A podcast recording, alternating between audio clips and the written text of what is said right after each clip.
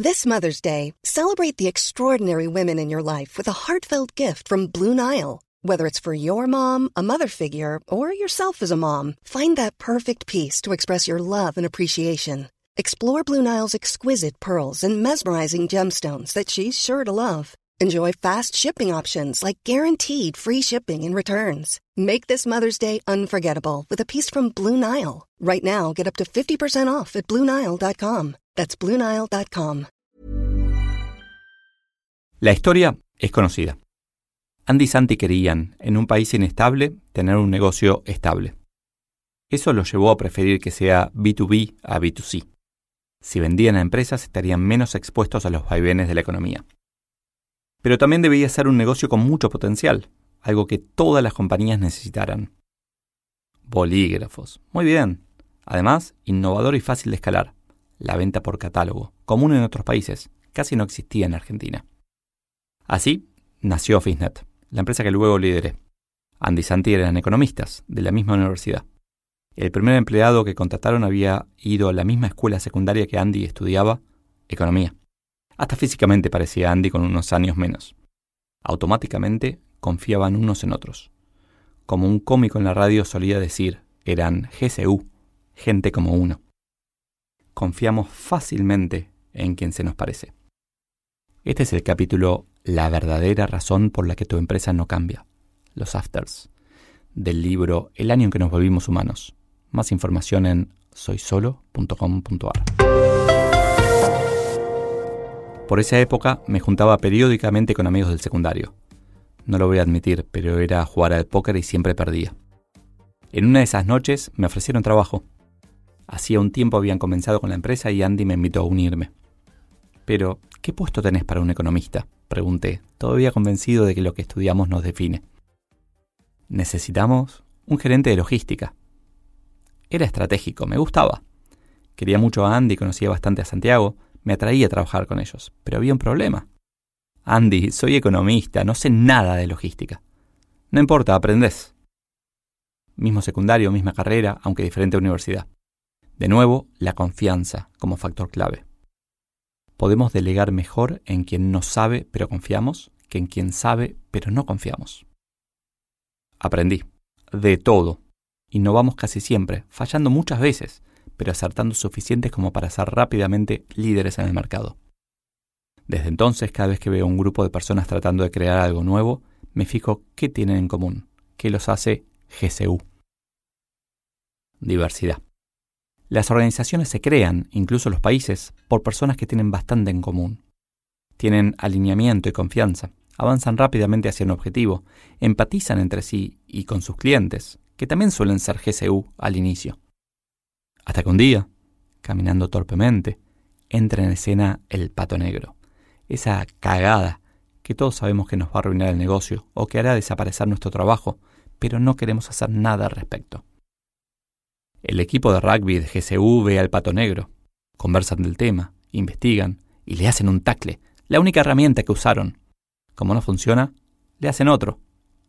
Nos está quitando mercado, dice Teodoro. ¿Y si le hacemos un tacle cuando esté dormido? propone Eudoro. Pomodoro era el gerente de recursos humanos del equipo. Por algún extraño motivo se supone que las personas de recursos humanos deben poner a la gente por delante de la empresa. Así, Pomodoro señaló. Basta de tacles. Necesitamos hacer un evento. Vayamos a una estancia de dos días. Llevamos a un orador que nos despierte. Enseguida todos piensan en Leo Peccioli. Y hacemos un seven de rugby un día y medio. Sí, gritaron todos desafinadamente. Si no hay un cambio permanente de mentalidad o de personas, un evento o una conferencia no es más que un tranquilizador de conciencias. El pato negro, en este caso un grupo de jugadoras de hockey que crearon una empresa disruptiva, los destruyó. Unos años después, también tuvieron su pato negro. A cada taxi le llega su Uber, y a cada Uber también. Si te suena conocida, es porque me estoy plagiando la usé en Apple va a quebrar, publicado en Soy Solo. ¿Por qué entonces? Cuando sos un martillo, todo problema es un clavo, dice un viejo refrán. Es muy difícil traer ideas nuevas y abrazarlas cuando las ideas viejas te hicieron exitoso. Biológicamente estamos preparados para sobrevivir, para encontrar un lugar cómodo, sin riesgos, protegido. Y cuando lo encontramos, Algunos lo llaman salario, otros le dicen éxito, tal vez puede ser hogar propio. Nos resistimos con toda nuestra energía a arriesgarlo. Cambiar es horrible. No cambia porque le va bien. O si no le va bien, no cambia porque le va. Cambiar es difícil, duro. Del otro lado no sabemos qué hay. De este sí. Siempre es más cómodo no cambiar. Entonces nos resistimos, sin darnos cuenta de algo. El cambio es inevitable. Podemos elegir el momento o dejar que el momento nos elija. El que está cómodo no quiere ver el infinito que hay fuera de la zona de confort. No hace falta salir de la zona de confort, solo admitir que afuera es infinito y elegir conscientemente quedarse. Todo lo que decís es obvio, Leo, pero ¿qué hacemos? En Brasil, cuando nos costaba cambiar, inventé un monstruo. Elegí un competidor y tracé un futuro fantástico para ellos, y propuse ganarles. Sirvió en parte, pero no se puede hacer constantemente. Mi propuesta es más simple, podríamos llamarlo La Purga, como esa película de terror. Estás viendo mucho Netflix, parece. No me interrumpas. Tiene dos versiones. La primera es que cada tres años las empresas deben cerrarse. Liberar todos los recursos, vender sus activos, romper todos los contratos. De hecho, los contratos estarían creados con ese límite de tres años incluido. Así, si hay necesidad u oportunidad, los fundadores u otros podrían comprar los activos, seguir los procesos y recrearla. Pero más probablemente harían ajustes, cambios, etc. Sería dar vuelta a la tortilla. Tomemos el cambio como default y la estabilidad como excepción. Y hablando de tortillas, no se puede hacer sin romper los huevos, claro. La otra alternativa es el modo en que yo crearía una empresa. Nadie puede quedarse más de tres años en el mismo puesto, sin excepción. Imagínate las consecuencias.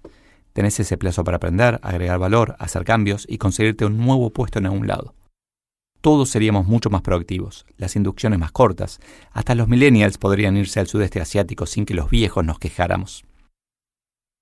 Muy sangrientas las dos, Leo, inaceptables. Bueno, una versión más light sería incorporar gente que no sea incómoda. Hace poco escuchaba un comentario, lo contraté porque me cayó muy bien, me hace acordar a mí. Eso es todo lo que está mal para una empresa que necesita reinventarse. Tenemos que contratarlo porque no nos hace acordar a nosotros. Por último, podemos esperar a que los resultados empeoren lo suficiente como para ser imprescindible el cambio. No contrates a quien invitarías a un after. Invita a un after a quien contratás. Finalmente, luego de dos años, logré convencer a todo el mundo de que no hagan más after office. Solo por venganza. Podemos elegir el pato negro o un zoológico, pero no podemos tener comodidad y cambio al mismo tiempo.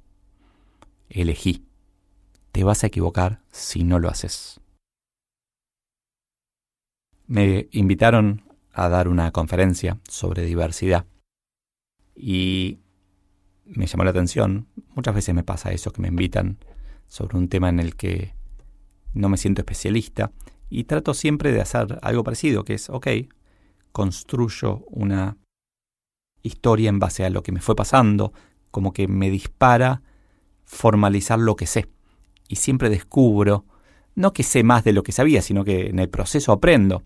Y, esta charla de diversidad disparó este, este artículo. Yo ya había escrito sobre los afters en, Soy Solo, sobre esta idea de, que, de la soledad del, líder, ¿no? de que al CEO no lo invitan al after.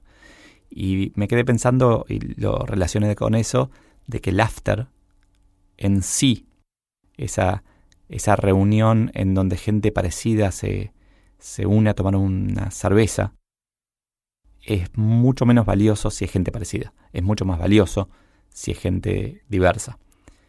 Pero es más incómodo. Uno no quiere invitar al, raro, ¿no?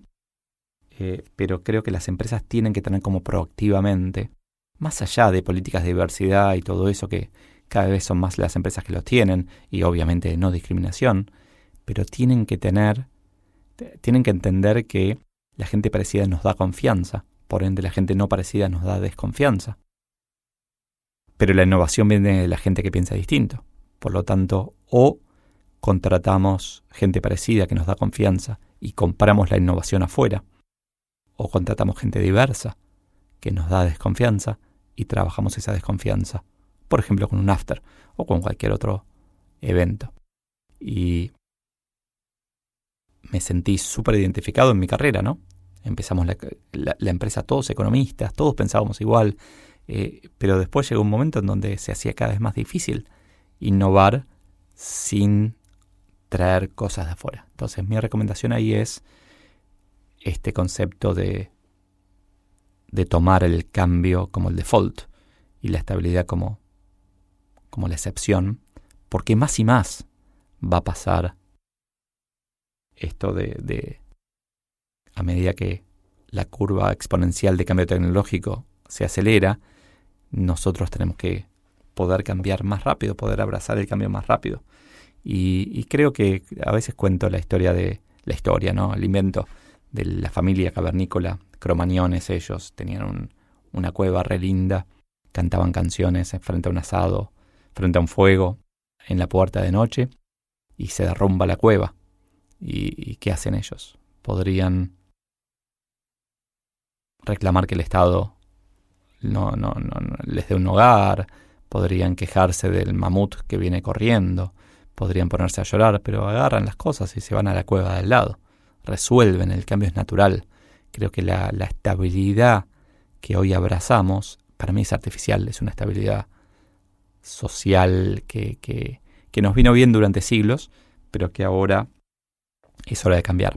Y escondido en el artículo hay un, en el capítulo hay una propuesta que alguna vez quise desarrollar más en profundidad, que es esta idea de que las empresas deberían durar tres años. Y sigo convencido de que es así. Sigo convencido de que lo ideal sería pensar la empresa como de cortísimo plazo y usar los pedazos para reinventar otra, en vez de tratar de salvar a toda costa a Blockbuster vendiendo eh, pizzas, por ejemplo, vendiendo productos de, papel, de librería y papelería, que fue un caso real. Nosotros pusimos de OfficeNet productos de papelería librería en seis Starbucks, perdón, en seis Blockbusters, por Starbucks, en la ciudad de Buenos Aires, para aprovechar y tener más exposición, pero ellos para vender más, porque no alquilaban más películas. Así que si te puedo dar una recomendación, no contrates a, a tu amigo más que para empezar el negocio. Tampoco contrates a tu enemigo, pero contrata a esa persona distinta que te va a nutrir. Esa persona distinta con quien si construís confianza, va a ser un equipo increíble.